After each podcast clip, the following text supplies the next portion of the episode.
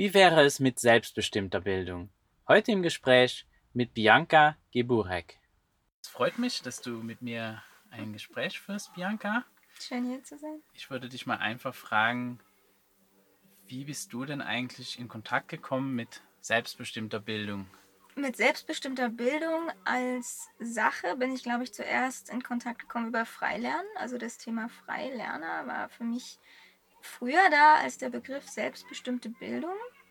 Und über selbstbestimmte Bildung äh, habe ich als solches zuerst von Peter Gray gehört. Und wann war das? Wann? Äh, das ist eine gute Frage. Das war vielleicht vor zwei oder drei Jahren, ist noch nicht so lange her. Und äh, das Thema Freilernen? Das ist ein bisschen älter. Darauf bin ich gestoßen. Ähm, eigentlich über über das Continuum-Konzept von John Liloff. Also da hat, das hatte mit Freilernen erstmal nichts zu tun, aber es gab da eine Online-Community äh, von Eltern, die sich mit diesem Buch auf der Suche nach dem verlorenen Glück und den äh, Gedanken und Beobachtungen von John Liedloff beschäftigt haben. Und aus diesem Forum heraus fielen auch Begriffe wie unerzogen und wie Freilernen. Und ich glaube, in dem Zusammenhang habe ich angefangen, über das Thema ach, es geht ja vielleicht auch alles ohne Schule, ähm, ein bisschen zu lesen und zu hören. Und das wäre dann so ungefähr, ja, so in etwa so alt wie meine Tochter ist, so acht, neun Jahre ist das her. Und als du dann davon gehört hast, äh, eben das kennengelernt hast, so das Freilernen, unerzogen und so weiter, was hat das ausgelöst? Weil ich meine, du hm. bist ja heute noch beschäftigt. Wir sitzen gerade hier zusammen an einem wunderschönen Ort mhm. und äh, leben dieses selbstbestimmte Leben eigentlich und in dem Sinne dann auch selbstbestimmte Bildung, die hier stattfindet. Was das in mir ausgelöst hat, na, das hat, ähm, also auch schon das, das Kontinuum-Konzept und diese Idee, dass Babys im, in der Gemeinschaft groß werden und auch die Beobachtungen, die aus diesem Buch sprachen, die fühlten sich für mich sehr stimmig im Sinne von, ja, es gibt einen natürlichen Weg, den wir heutzutage in der Großstadt irgendwie verlernt haben, im Umgang miteinander und im Umgang mit jungen Menschen. Und da schließt sich eigentlich Freilernen dann an. Also dann stellt sich natürlich die Frage, wenn mein, wenn mein Baby sich oder mein Kleinkind sich entwickeln darf, wie es sich eben von sich aus entwickelt, ohne dass ich da irgendwo ziehe oder drücke oder sonst was. Warum soll das aufhören, wenn es jetzt sechs, sieben, acht Jahre alt ist? Und wie würde die Welt aussehen oder das Leben? Oder auch nur unser Leben, wenn, wenn es nicht aufhören dürfte, sondern weitergehen könnte. Und die Fragen, ähm, die haben mich schon sehr, sehr tief berührt. Also ich erinnere mich, dass ich zu Schulzeiten schon mal irgendwann ähm, mit André Stern auch in Kontakt gekommen war, das Buch mal gelesen, aber ohne irgendeinen Kontext dazu zu haben. Also ich habe das aus hat meine, Schulver meine Schulerfahrung nicht besonders verändert. Aber ich habe dann mich wieder erinnert, dass das irgendwann schon mal wie, es stand mal in der Bibliothek und ich habe vielleicht mal durchgeguckt oder so in der Richtung. Und das fand ich schon sehr, ähm, das hat mich doch wieder sehr tief angesprochen im Sinne von, ja, es gibt da ein, einen Weg, der sich stimmiger anfühlt als das, was ich um mich herum beobachte. Das war so. das, äh, ich war nie in der Schule. Ja, genau. Wir haben uns ja jetzt, eigentlich erst dieses Jahr haben wir uns kennengelernt halt online. Und ähm, dann habe ich erfahren eben, dass du ganz viele Sachen in Berlin eigentlich machst, zum Beispiel die Lernwerkstatt. Ist das eine der Konsequenzen eigentlich, als mhm. du das kennengelernt hast, die sich daraus ergeben haben? Ja, also das war mir am Anfang noch nicht so klar, als wir die Lernwerkstatt gegründet haben. Das war eigentlich ein Team, wo ich dazugestoßen bin und am Ende sind, sind der André Breutz und ich äh, übrig geblieben aus dem aus der Ursprungsgruppe, die und wir zu, zu zweit haben wir das dann am Ende gegründet. Aber die, der, die Ursprungsidee war einfach ein, ein, eine Lernwerkstatt als, als Lernort, so um, im Sinne von zusätzlicher Unterstützung für Schülerinnen und Schüler. Das war eigentlich eine sehr klassische Alternative zum, zum Nachhilfegeschehen. Also ein bisschen weniger konsumorientiert, ein bisschen offener, ein bisschen freundlicher, aber doch mit dem Gedanken, eben Schulkinder und junge Menschen in der Schule zu begleiten. Und daraus entwickelt hat sich schon damit auch, dass ich damit reingekommen bin. Meine Tochter war gerade zwei oder drei, als diese Idee da so aufkam. Ähm, und für mich war das immer auch, äh, zu dem Zeitpunkt war noch die Überlegung, Kindergarten oder nicht Kindergarten, wie sieht das überhaupt aus mit Betreuung in den nächsten Jahren? Und da war die Überlegung eben auch, einfach mal auszuprobieren, Raum, einen Raum zu schaffen, der vielleicht solche institutionalisierten Formen auch überflüssig macht. Also für mich ganz konkret tatsächlich. Das war auch ein bisschen egoistisch gedacht, von wegen, ja gut, ähm, ich brauche einen Ort, wo ich mich bewegen und wo ich arbeiten kann und meine Tochter kann einfach mit dabei sein, weil ich sie fast nur bei mir hatte. Das heißt, ich hatte wenig Möglichkeiten, sie woanders unterzubringen dem, zu der Zeit. Und daraus ist es auch so gewachsen, dass die, die jungen Menschen mit dabei sein können. Und es hat sich mehr daraus entwickelt. Wir haben dann angefangen mit, mit Lernbegleitung für Schülerinnen tatsächlich, aber auch mit Sprachabenden, wo zum Beispiel meine Tochter ganz selbstverständlich mit dabei war. Und dann entstand so ein, so ein ähm, Bedürfnis, auch über, über schulfreie Bildung zu sprechen, obwohl meine Tochter noch nicht in dem Alter war. Aber ich wollte das einfach schon mal auf dem Schirm haben, gucken, hat sich irgendjemand in Berlin schon mal damit beschäftigt? Können wir darüber mal reden, bitte?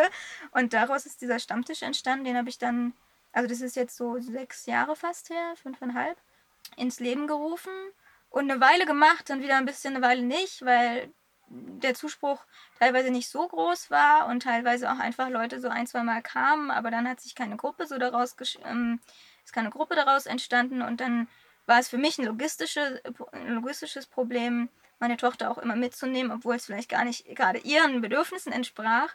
Und dann hat sich das wieder so ein bisschen verändert. Aber genau, das, das, das ist auch der Tatsache geschuldet, dass wir da überhaupt mit, mit Freilernen und selbstbestimmter Bildung was zu tun haben dass der Raum dafür da war. Also, dass wir gesagt haben, wir wollen einen leeren Raum auch als ideellen Raum verstanden schaffen, der aber erstmal auch vieles zulässt und der nicht nur unsere Ideen und Vorstellungen da irgendwie verwirklichen, also nicht nur die Verwirklichung unserer Vorstellungen dort möglich ist, sondern eben auch andere Menschen, die kommen können mit den Ideen. Ähm, und dadurch haben wir uns aber auch selber jeweils äh, als, als Gründer da den Raum genommen und haben gesagt, aber das möchte ich auch drin haben, das Thema ist mir wichtig.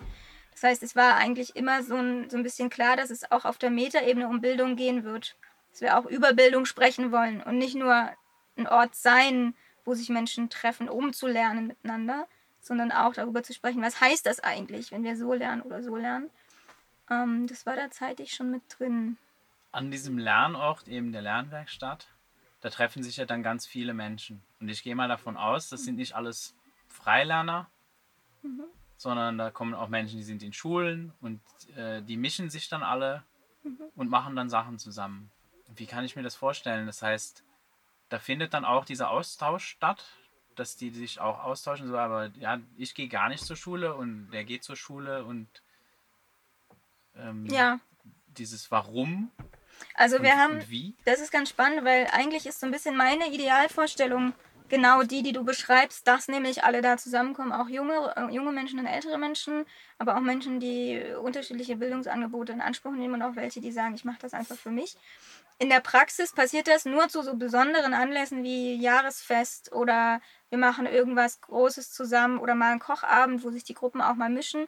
Es ist tatsächlich schon ein bisschen so, dass es von den Tagesstrukturen und auch von den Interessen und Bedürfnissen der, äh, sowohl jetzt der, sag ich mal, schulbegleiteten jungen Menschen als auch der Freilerner, dass es nicht so richtig viele Überschneidungen gibt. Aber wenn das kommt, dann ähm, nehme ich eine große Offenheit wahr. Und das hat auch damit zu tun, dass alle Teilgruppen auch von uns als als Team der Lernwerkstatt immer wissen, dass hier noch mehr stattfindet und dass die anderen Gruppen hier auch dazugehören.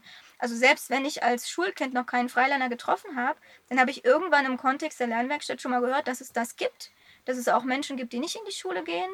Und dann gab es auch Karaba. Wir haben Karaba in der Lernwerkstatt gezeigt. Da war natürlich auch ein großes Mischpublikum. Wir haben auch das Plakat überall hängen. Da geht es auch um ein Leben ohne Schule. Insofern ist das Thema präsent. Wir haben, ich erinnere mich an eine Situation, da haben wir in der Lernbegleitung gesessen mit Schülern der Grundschule in der Nähe, oder war es vielleicht schon siebte Klasse und die weiterführende, weiß ich nicht mehr genau. Und wir haben den Karaba-Trailer, waren gerade dabei, den zu schneiden und ich hatte mal so als Testpublikum denen das gezeigt und, und so diese Überschneidungen gibt es schon, weil, weil alles an dem Ort seinen Platz findet und das, das finde ich sehr, ähm, das finde ich sehr schön. Und gleichzeitig weiß ich, dass es auch in der Freilerner-Szene Familien gibt, die eher kommen, wenn es ein Freilerner-Treffen ist und die nicht, den große, nicht das große Interesse daran haben, äh, jetzt immer wieder auf eine Frage eingehen zu, zu wollen, ähm, die jetzt auch von einem Schulkind kommt, wie, warum gehst du nicht zur Schule? Ne? Die Frage hören Freilerner ja relativ häufig. Und dann gibt es auch Familien, für die das dann nicht in Frage kommt, aber es gibt auch eben solche, die total offen sind und die sagen, also es ist auch oft kein Schwarz und Weiß. Also ich kenne sehr wenig Familien, deren Kinder noch nie in der Schule waren. Ich habe in Berlin in der Gruppe sind einige Familien, wo die Kinder eine Weile in der Schule waren oder sie waren auf einer freien Schule oder sie sind ein paar Jahre Freilerner und möchten jetzt aber in eine Schule, um da wieder einen anderen, anderen Anschluss zu finden oder einen Abschluss zu machen. Und das heißt, diese, diese, ähm, diese Zwischentöne und diese unterschiedlichen Situationen zu unterschiedlicher Zeit, die verstärken, glaube ich, dieses Gefühl von Offenheit auch für die Perspektive der anderen. Ich glaube, das schaffen wir schon ganz gut. Magst du ein bisschen was zu äh, erzählen? Du bist mhm. da schon sehr von Anfang an mit, mit dabei, oder? Nee, nicht ganz. Wir sind ähm, Statisten gewesen, meine Tochter und ich. Das heißt, wir haben das Projekt ein bisschen. Also gut, wir haben das schon am Anfang auch mit ähm, auf dem Schirm gehabt und mit begleitet als, als vage Unterstützer, möchte ich mal sagen. Also ich kenne Joshua, ähm, Joshua Kunens der den Film produziert hat, seit, seit Jahren noch davor, weil die in, in Berlin noch einen anderen Lernort gegründet hatte, den Handlungsspielraum. Äh, ein Raum für Herzensangelegenheiten. Und als wir damals, das war etwa ein Jahr vor der Gründung der Lernwerkstatt, und als wir dann die Lernwerkstatt gegründet hatten, sind wir damit ins, ähm, ins Gespräch mit denen gekommen, weil die eben sowas ähnliches gemacht haben. Und wir waren dann auch mal zusammen auf so einer kleinen selbstorganisierten Bildungstagung. Und ich war also mit Joshua schon, ähm, schon im Kontakt sowieso. Und dann über Joshua auch in, mit, mit Bertrand Stern, der den, das Filmprojekt letzten Endes initiiert hat. Und ich wusste also, dass die die Idee haben und dass da was äh, passieren soll. Und das hat sich ja dann alles auch noch ein bisschen hingezogen. Wir waren in dem eigentlichen Prozess, äh, auch im Dreh, nicht weiter involviert. Ich bin dann nochmal als Teammitglied eingestiegen.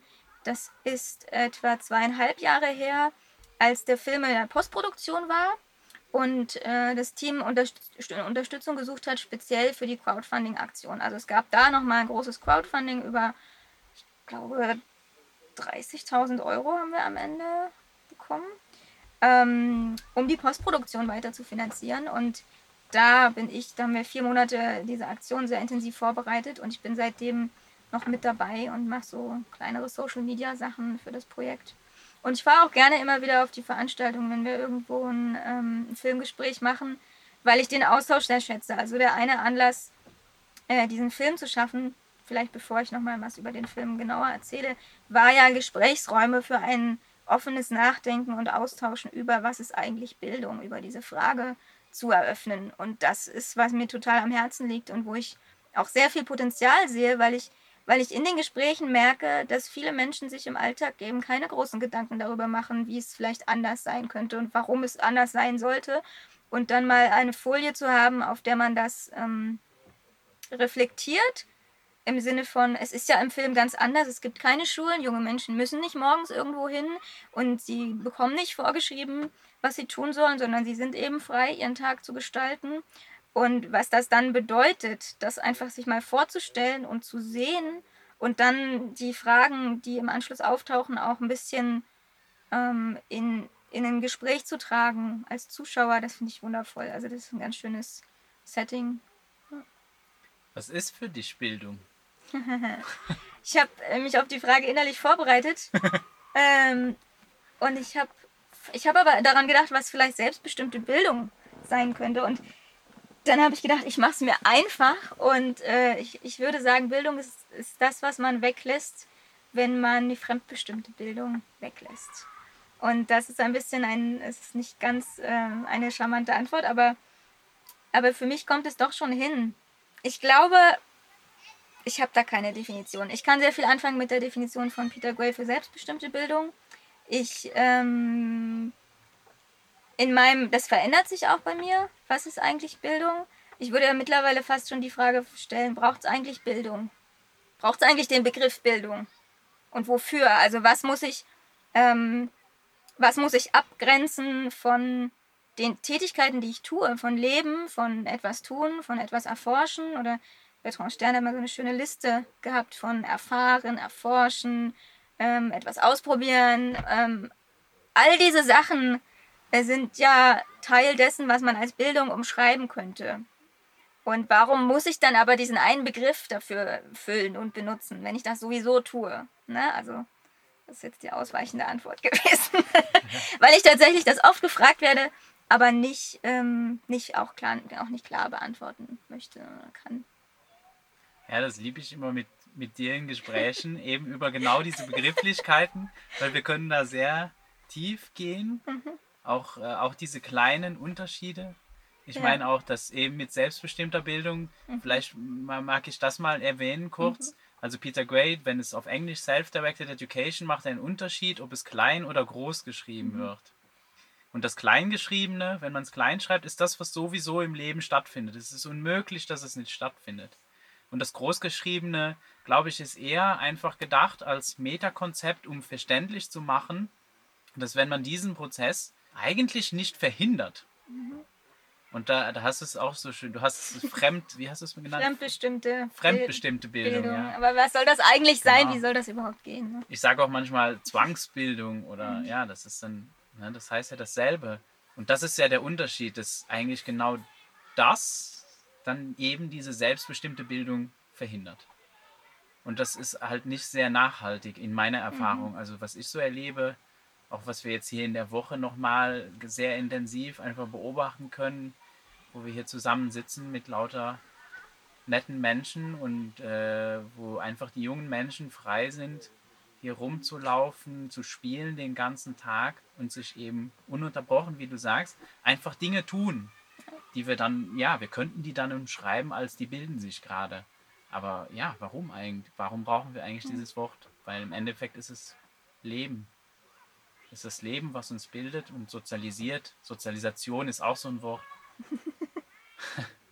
ich finde nochmal schön, das ist natürlich ein bisschen eine idealistische Perspektive. Also wenn wir die Welt da draußen sehen, dann sehen wir natürlich auch, dass es immer wieder im, im Leben Punkte geben wird, wo, das behaupte ich jetzt tatsächlich, also wo ähm, auch ein Mensch, der für sich diese Außendefinition nicht braucht, Bildung, ein bestimmter Abschluss oder eine formal, einen formalen Nachweis dessen, was ich tun kann oder so weiter, wo das aber doch, es wird immer wieder Punkte geben, wo danach gefragt wird. Und dann kommt es vielleicht darauf an, was man tatsächlich tun möchte, ob, man, ob es ein Ziel gibt, wo man auch bestimmte Nachweise braucht. Also ich will einen bestimmten Beruf ausüben, ich brauche dafür ein bestimmtes formales, sowas wie eine Bestätigung, dass ich diese oder jene Fähigkeiten, Kenntnisse mir zu eigen gemacht habe. Und ich würde deswegen auch immer so die so eine Portion Realismus mit reinwerfen und sagen, ich kann mich auch immer noch selbstbestimmt bilden, um auch einen Abschluss zu erzielen. Ja, also das, das ist jetzt noch nicht, genau, das ist, das eine schließt das andere ja nicht aus. So, und das, darauf möchte ich gerne, glaube ich, nochmal hinweisen. Ja, das ist, das ist ein, ein Missverständnis, was ich auch oft begegne, mhm. dass dann so der Glaube entsteht, selbstbestimmte Bildung würde heißen, nee, Schulen sind tabu. Mhm. Man dürfte sich nicht irgendwie formal äh, bilden oder mhm. so. Und das ist es ja nicht. Ja. Also das Einzige, was selbstbestimmte Bildung eigentlich ausschließt, ist eben, was du so schön fremdbestimmte Bildung genannt hast. Eben dieser Zwang, ja. dass, dass du nicht in Kontrolle bist, mhm. Solange du das selber wählst, solange das etwas ist, was du brauchst, was du möchtest, ist das immer mhm. selbstbestimmt und eigentlich nicht problematisch mhm. und ich denke auch in dem Sinne auch nachhaltig. Also ich meine, damit dass du das auch später dann auch behältst in deinem Kopf und nicht einfach alles vergisst. Ich meine, wir akzeptieren sehr leicht, wird auch nicht viel thematisiert, dass eigentlich das, was wir so in diesem äh, autoritären Setting, was wir eher als Norm kennen, wenn es um Schule geht, äh, dass wir das eigentlich alles vergessen oder sehr mhm. viel, wirklich unheimlich viel vergessen und nie benutzen in unserem eigentlichen Leben. Das erscheint mir immer etwas ähm, ja, seltsam, dass das nicht mehr thematisiert wird und in Frage gestellt wird. Warum ist das denn eigentlich so wichtig wäre, dass das jetzt äh, eben diese Gewalt auch braucht? Weil es ist immer für mich mhm. auch eine Form von Gewalt, mhm. jemanden zu zwingen zu etwas, was er nicht eigentlich nicht tun will. Mhm äh, sehe ich nicht, wie du das machen willst, ohne dass du diesen Menschen in irgendeiner Form dann Gewalt antust. Ja, das ist schon sehr spannend auch. Und ich finde es das schön, dass es eben dann so einen Lernort gibt, wo auch so diese Begegnung stattfinden kann und einfach mal das ins Bewusstsein auch kommen kann. Mhm. Äh, ohne dass es jetzt gleich irgendeine großartige Kritik sein muss, sondern einfach nur etwas ist, weil man lebt es halt, man sieht es und man kann es erfahren. Das Erfahren, das ist auch etwas, was sehr spannend ist, was ich sehr schön finde. Ich empfinde das auch als eine sehr große ähm, Bereicherung aus beiden Perspektiven. Also wir haben ja auch im Team Menschen, die sehr nah an Schulen arbeiten und wir haben Menschen, die nicht, die eher wenig mit Schulen zu tun haben wollen. Und ähm, auch diese Perspektiven sind einfach wundervoll ähm, darin, dass sie sich überhaupt begegnen dürfen und dass beides irgendwie einen Platz findet, weil dadurch viel in Gang kommt. Also das ist so ein bisschen diese Vorstellung, wenn ich immer unter meinesgleichen bin, äh, wo kommt dann die Entwicklung her? Ne? Also wenn ich, wenn ich nicht ab und zu Menschen habe, die etwas radikal in Frage stellen, was ich glaube, dann werde ich, also oder beziehungsweise durch das Infragestellen von etwas, worin ich mir eigentlich relativ sicher bin, werde ich ja geschärft in dem. Also ich werde entweder bewusster und klarer darin, worum es mir eigentlich geht. Oder ich habe die Möglichkeit, das nochmal zu hinterfragen und vielleicht meine Meinung auch wieder zu ändern. Das muss, also das sollte man sich auch nicht ver verwehren an keinem Punkt. zu sagen, ich sehe es jetzt anders. Ich habe jetzt einen anderen Erfahrungsschatz, ich habe jetzt eine andere auch Lebens-, Bildungs-, Schulrealität zum Beispiel kennengelernt und ich denke jetzt auch anders über den Weg zu einem schulfreien Leben für viele Menschen. Also das ist ja auch diese Frage, wie, wie schafft man das in, in Deutschland speziell, sowas wie Bildungsfreiheit zu erreichen, dass wirklich ein junger Mensch frei entscheiden kann, welche Bildungsangebote er wahrnimmt und welche auch nicht. Und wenn ich da rein aus der Perspektive der Mutter einer Tochter, die sich selbstbestimmt bildet, drauf schaue, dann ist die Erfahrung eine ganz andere, als wenn ich das mir angucke als Lernbegleiterin, die auch an einer Schule oder im, im weitesten Sinne im Dunstkreis einer, an einer normalen Regelgrundschule in Berlin tätig ist und da einen Erfahrungs-, einen Wirkkreis hat. Weil das ist eine völlig andere Lebensrealität. Und wenn du dann schaust, wie, äh, wo holt man junge Menschen ab? Womit überfordert man auch junge Menschen? Weil ähm, das tatsächlich, ja, das kann eben auch eine Überforderung sein, plötzlich die volle Verantwortung für den Lernprozess übernehmen zu sollen. also wie viele Erwachsene schaffen das von jetzt auf gleich und junge Menschen ähm, sind von der Idee manchmal schon abgeschreckt. Besonders wenn du es vorher nie erleben konntest ja. und auch deine Eltern das ja nicht erlebt haben. Das heißt, es gibt keinen, keinen Anker, also keinen Erfahrungsschatz, ja. von dem du jetzt mal einfach so profitieren könntest.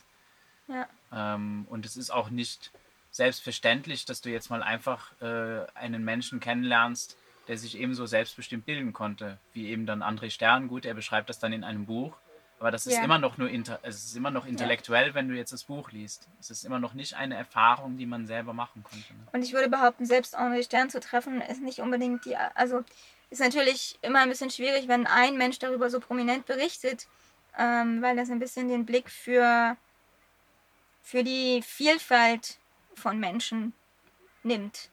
Ja. ja, also wenn ich jetzt sehr, sehr darauf ähm, sehe, mich, mich sehr auf André Stern beziehe, ähm, dann ist das natürlich, schwingt eine Gefahr mit Menschen, die völlig andere ähm, Lebensumstände, aber auch einfach Bedürfnisse, Begabungen, was auch immer mitbringen, dass das einfach so ein bisschen wie ein, ein rausgehobenes Beispiel da steht.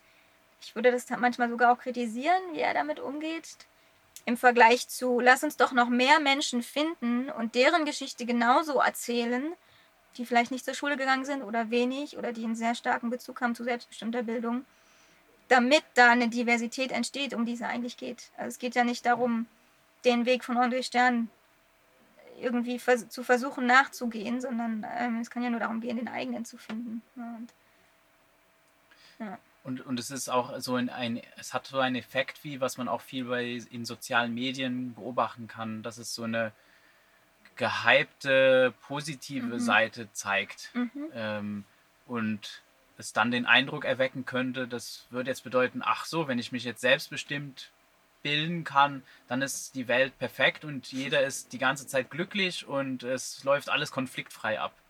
Und so ist Ja. es ja gar nicht. Das schätze ich zum Beispiel auch eben an dem Film Karaba, dass Mhm. es da auch nicht so dargestellt wird, sondern dass es da auch Mhm. durchaus Konflikte gibt und ähm, dass das Leben immer wieder Stolpersteine dir in den Weg legt oder die sind einfach da und dass das auch dazu gehört und das ist auch eine Lernerfahrung und auch wichtig und gehört auch dazu. Ja, am besten ist es eben, dass jeder, es, es geht gar nicht anders, wie deinen eigenen Weg da finden und das eben selbst erleben und erfahren. Und es ist halt interessant, wie, wie ja, die Frage, wie kann, wie können wir das möglich machen für so viel wie möglich Menschen und im Idealfall für alle Menschen auf der, auf dem Planeten. Nicht nur in Deutschland, halt überall, ja. Ich hatte noch einen Gedanken ähm, zu Karaba und dem Bild, das er zeichnet, der Film. Und ich finde es sehr bemerkenswert, dass Joshua und Bertrand sich da auch so klar darin waren, dass das kein Bild sein soll, ähm, das eine fröhliche, heile, heile Welt mit ganz vielen äh, Supertalenten und äh, in sich ruhenden, fröhlichen jungen Menschen zeigt, weil das ich sehe natürlich viele solcher Menschen auf zum Beispiel Treffen wie den, wo wir uns gerade befinden, aber ich finde es sehr wichtig, die Idee von selbstbestimmter Bildung auch in einen Kontext zu, also quasi in so weit zu erweitern, dass sie auch auf einen Kontext passt, in dem die Eltern vielleicht nicht die zentralen Personen im Leben eines jungen Menschen sein können, die sein selbstbestimmtes Lernen zulassen oder unterstützen und begleiten. Weil das nicht die Realität sein würde, in meinen Augen. Ne? Also das ist dieses, ich sehe Berliner Schulen und ich sehe, wie viele junge Menschen von ihren Familien so relativ allein damit gelassen werden, wie es in ihnen in der Schule geht. Und ich kann einfach nur davon ausgehen, dass auch ein gewisser Anteil von denen allein gelassen wäre seitens ihrer Familie, wenn jetzt keine Schule mehr da wäre. Das heißt, man muss andere Mechanismen, andere Strukturen, andere Strukturen ist vielleicht schon wieder zu viel, aber andere, ja, ich weiß nicht, Wege, Möglichkeiten, Austauschräume, was auch immer, Beziehungsgeflechte vielleicht finden, die, ähm, die dich als Jungmenschen auch dann abholen, wenn Mama und Papa keine Zeit oder keine Lust haben, sich mit dir zu beschäftigen. Das sehe ich hier ja in einem sehr positiven Beispiel. Da gibt es sehr viele Eltern, die, ähm, die, die sich wirklich sehr viel Zeit und Energie dafür nehmen, äh, junge Menschen zu begleiten. Aber das, ähm, das Recht auf selbstbestimmte Bildung nur diesen jungen Menschen zuzusprechen, wäre natürlich fatal und traurig. Sondern eigentlich gehört das allen jungen Menschen zugesprochen.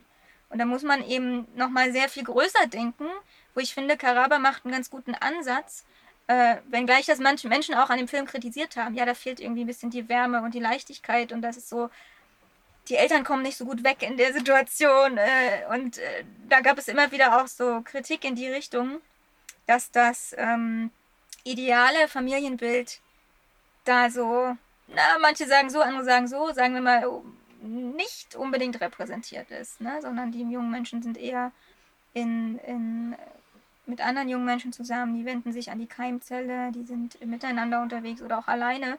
Äh, aber so dieses große familienzentrierte Bild von einer, einer Bildung ohne Schule, das finde ich, das kann auch in der Freilerner-Szene oder in der, in der Homeschooler, Home Education-Szene noch ein bisschen zurückgefahren werden. Also, dass man das wirklich nochmal auch ein bisschen größer denkt, das finde ich mal toll, wenn das passiert. Ja, auch das vielleicht eine Hemmschwelle ist ja auch oft so, ah, ich habe aber nicht die Zeit, Mhm.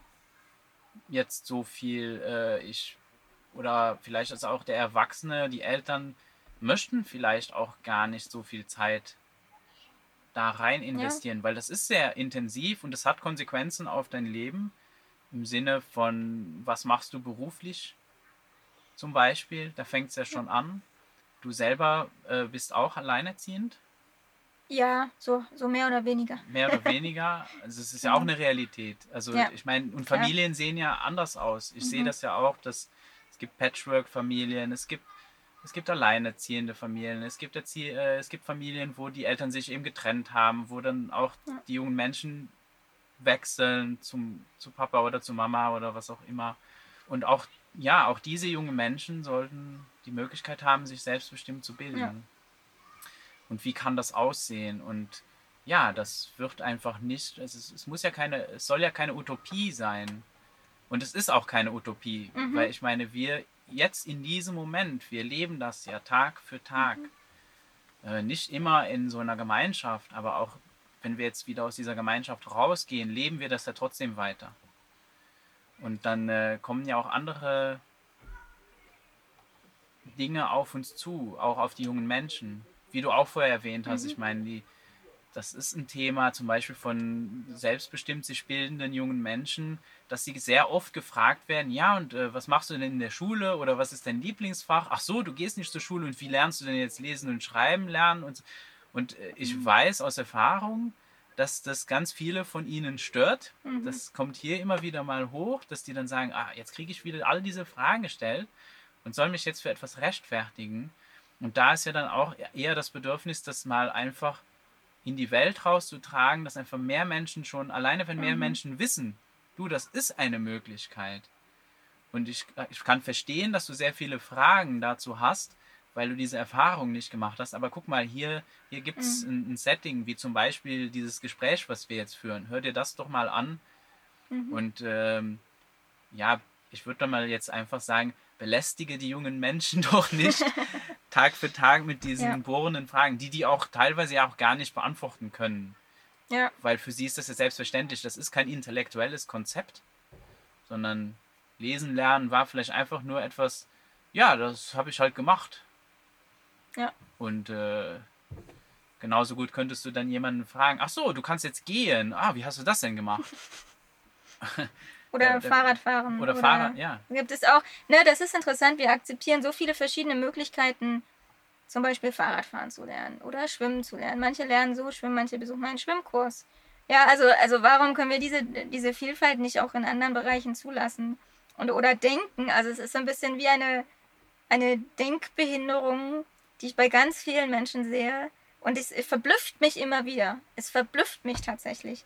Und ich kann mir das auch nur so erklären, dass ähm, es hat mit Informationsverarbeitung und, und, und Filtern zu tun. Ne? Also, dass das Gehirn geneigt ist, ähm, den bequemsten Weg zu gehen und die Pfade, die wir kennen, als die Bekannten auch immer wieder zu pflegen und das Bild auch immer wieder zu stärken. Denn was ich, was ich mir ein bisschen auch zur Aufgabe gemacht habe, ist auch mit Menschen, die jetzt mit dem Thema Bildung oder erst recht selbstbestimmte Bildung gar nichts zu tun haben, auch da immer wieder dieses Verständnis von wann ist jetzt irgendwie Lernen passiert, nochmal zu öffnen.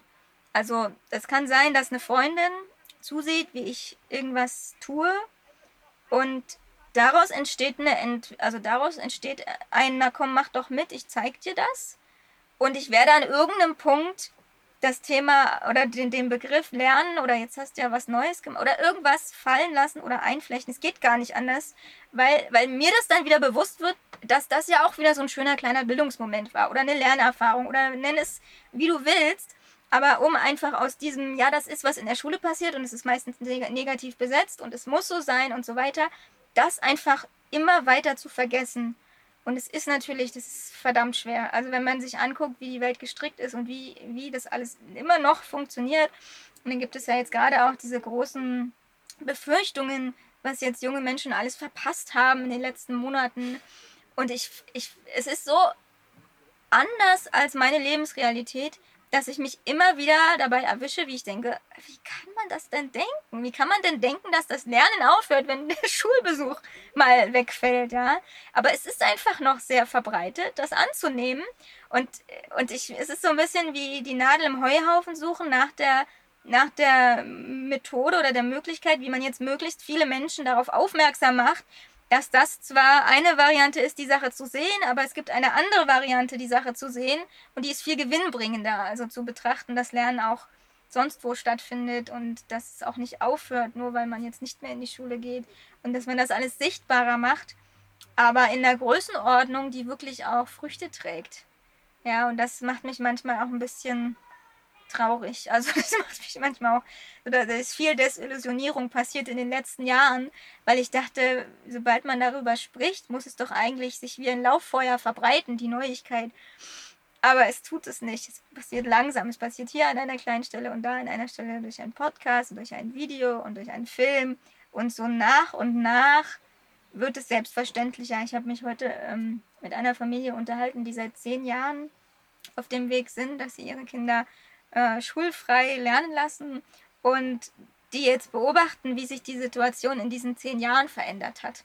Und das stimmt mich sehr positiv, weil sie gesagt haben, ähm, dass sich da tatsächlich viel verändert hat. Also, ne, wenn, sind dann länger auch nicht in Deutschland gewesen und merken einfach, was das Thema jetzt hier für einen Aufwind bekommt. Und das immer mal wieder zu sehen, ähm, finde ich auch wichtig. Das ja, das kann ich sehr, sehr nachfühlen. Mir geht das auch einfach zu langsam und es ist für mich auch nicht verständlich. Desto mehr ich mich damit beschäftige, desto klarer wird es auch mhm. für mich in meinem Kopf und ich kann es einfach ich muss nur rausgehen jetzt hier in diesem Moment und beobachte dann so viel Bildung, die ja. da stattfindet. Aber ganz natürlich, einfach nur ja. in diesem freien Spiel. Und einfach, wenn ich diese jungen Menschen hier beobachte, mit denen in Gesprächen bin, wie offen, äh, wie die das alles aufsaugen. Und dann, ja, dann verwundert es mich immer wieder, dass das dass das so in, wenn ich jetzt wieder in die Mainstream-Welt hinausgehe, dass das so wenig gesehen wird. Und eben dann mhm. diese Gespräche, ah, jetzt haben die äh, drei Wochen Schule verpasst oder vier, dann wäre die Schule jetzt geschlossen und jetzt, oh, jetzt haben die, äh, sind die irgendwie hinten dran. Jetzt hätten die irgendetwas verpasst.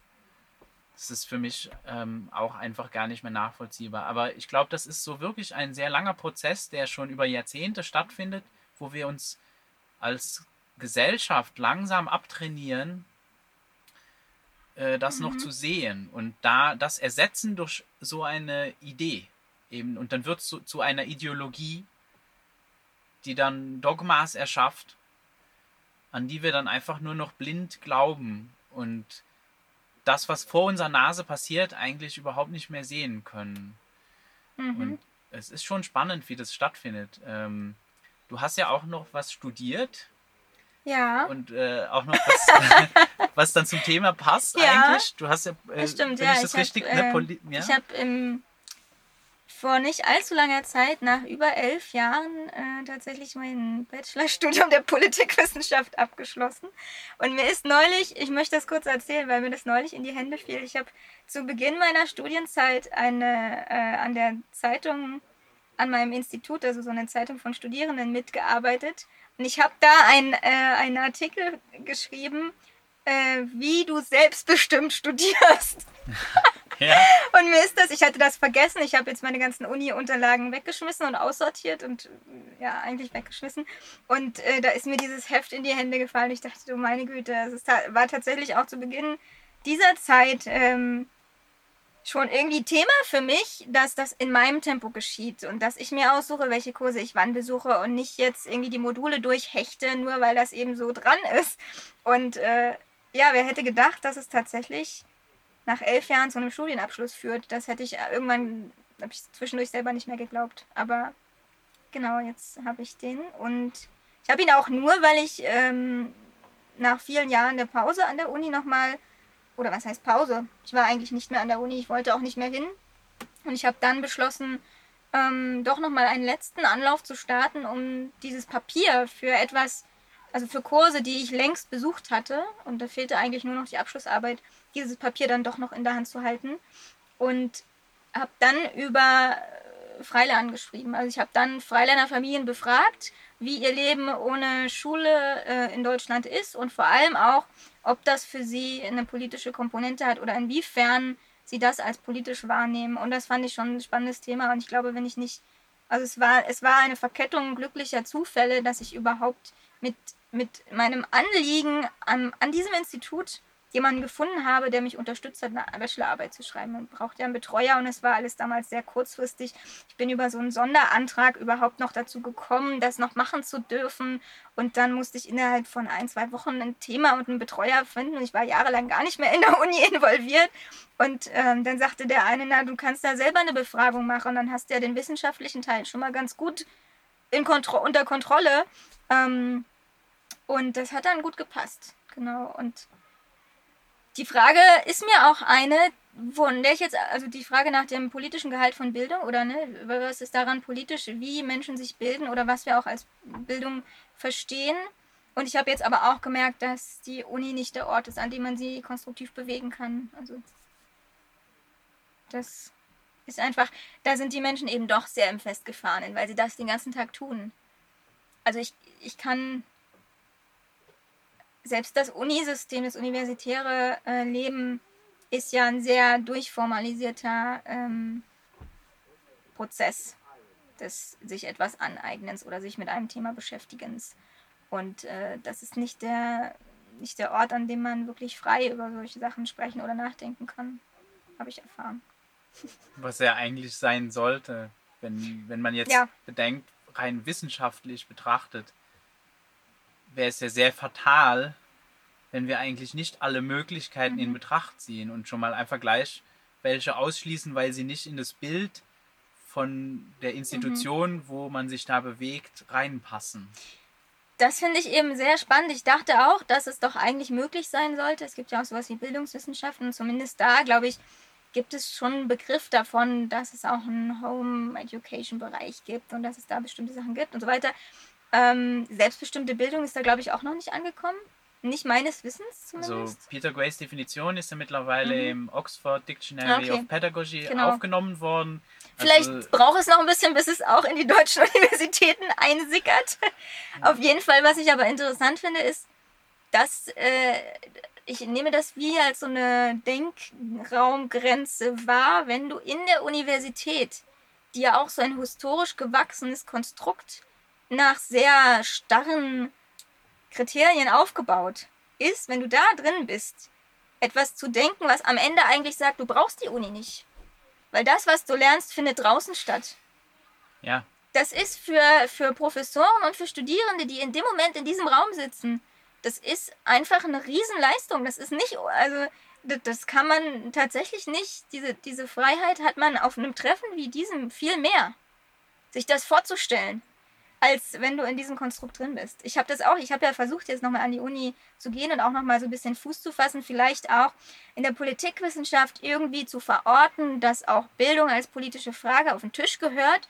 Aber das, diese, das sind wie vielleicht höchstens Mauerritzen zwischen Pflastersteinen, die du, wo du mal so mit deinem kleinen bisschen Grün durchpieksen kannst und sagen, hallo, aber es gibt doch noch was anderes.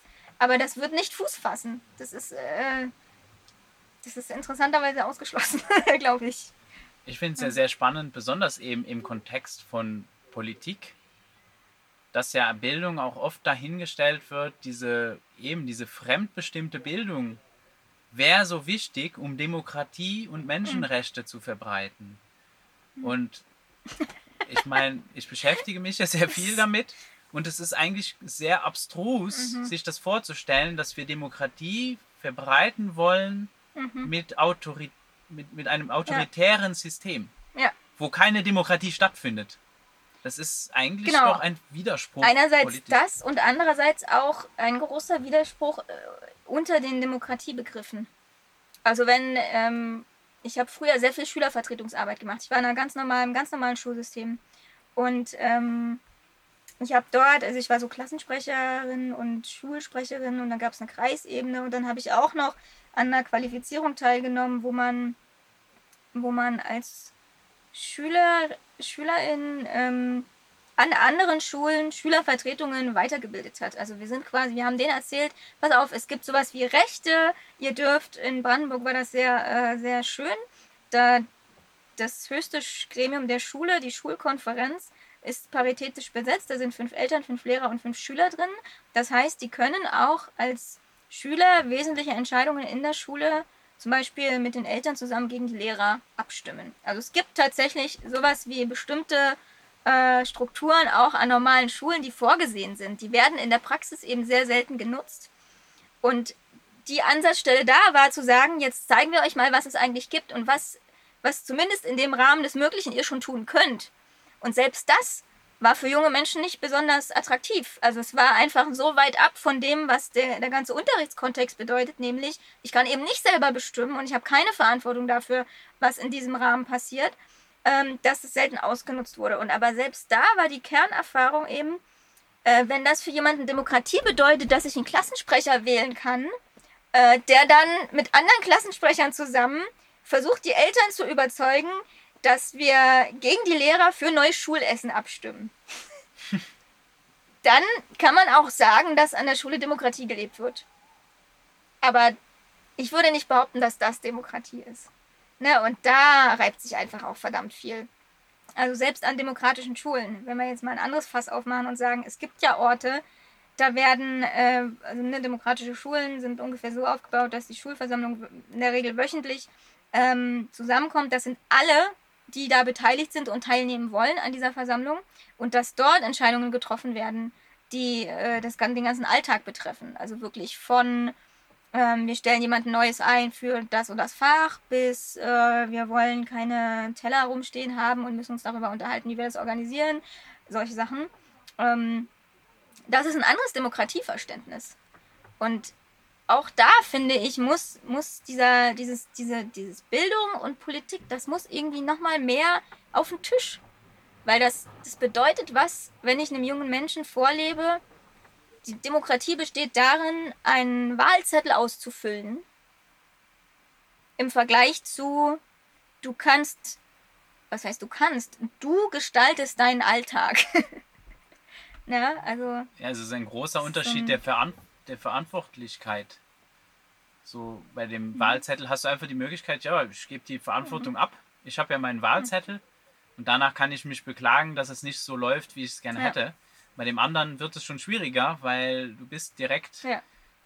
mit dabei ja. und hast diese, kannst diese Verantwortung gar nicht abgeben. Und dann gibt es einfach auch Dinge, wo ich finde, dass du die Verantwortung eigentlich gar nicht abgeben kannst, ne? wenn es um etwas ganz Persönliches geht. Ob, wenn ich jetzt zum Beispiel eben Mathe lernen will, kann ich diese Verantwortung eigentlich gar ja. nicht abgeben. Das kann nur ich lernen für mich. Und wenn jemand anderes glaubt, also dieser, diese Idee, mhm. dass jemand anderes jetzt über mich bestimmen könnte und ich dadurch jetzt Mathe lernen würde, das, das funktioniert einfach mhm. nicht. Also der, der kann natürlich mhm. versuchen, mich zu brechen und das ist halt unheimlich kompliziert und anstrengend. Und das könnte eigentlich ganz anders mhm. und halt sehr undemokratisch. In dem Sinne auch. Und ja, da hast du schon recht. Ich würde da sogar schon sagen, unethisch auch. Ja. ja. Ja. Also der Gedanke, der mir manchmal kommt, ist, dass das eigentlich schon noch bevor wir über ein System wie Demokratie reden oder ein Konzept wie, wie was ist jetzt eigentlich Demokratie, muss man eigentlich sagen, es ist schon unethisch anzunehmen, dass ich weiß, was für dich das Beste ist. Egal in welcher Situation, egal wie alt du bist. Also das hat, das ist schon, also da fängt der Übergriff eigentlich schon an. Ich kann ja maximal, wenn, wenn du mich fragst, ähm, ich möchte gern das und das tun, lernen, XYZ, kann ich, ich möchte deinen Rat. Eigentlich ist das der Punkt, wo ich überhaupt erst anfange, darüber nachzudenken, also an, sollte, ne? Darüber nachzudenken, was denn vielleicht das Beste sein könnte, was ich dir als, als Ratschlag geben könnte oder ähm, was mir sonst dazu einfällt, ja. Aber schon vorneweg immer anzunehmen, dass, äh, dass überhaupt diese Frage formuliert ist, ist schon der, schon der Beginn des Übergriffs und ist schon eigentlich unethisch. Und da muss man noch gar nicht darüber reden, ähm, genau was Demokratie ist. Also das finde ich, ja. Es geht schon, es reicht schon sehr tief. Es geht, es geht schon um die, um die tiefste, die tiefste Ebene menschlichen, menschlicher Wahrnehmung. Also wo bin ich bei mir, wofür trage ich tatsächlich die Verantwortung, wenn ich einfach nur für mich die Verantwortung übernehme dann ist der Welt, glaube ich, schon sehr geholfen. ja. ja. Das sehe ich auch so. Und ich finde, das ist, mhm. das ist auch ein schöner Abschluss. Ja. Vielen Dank. Klingt so. Danke.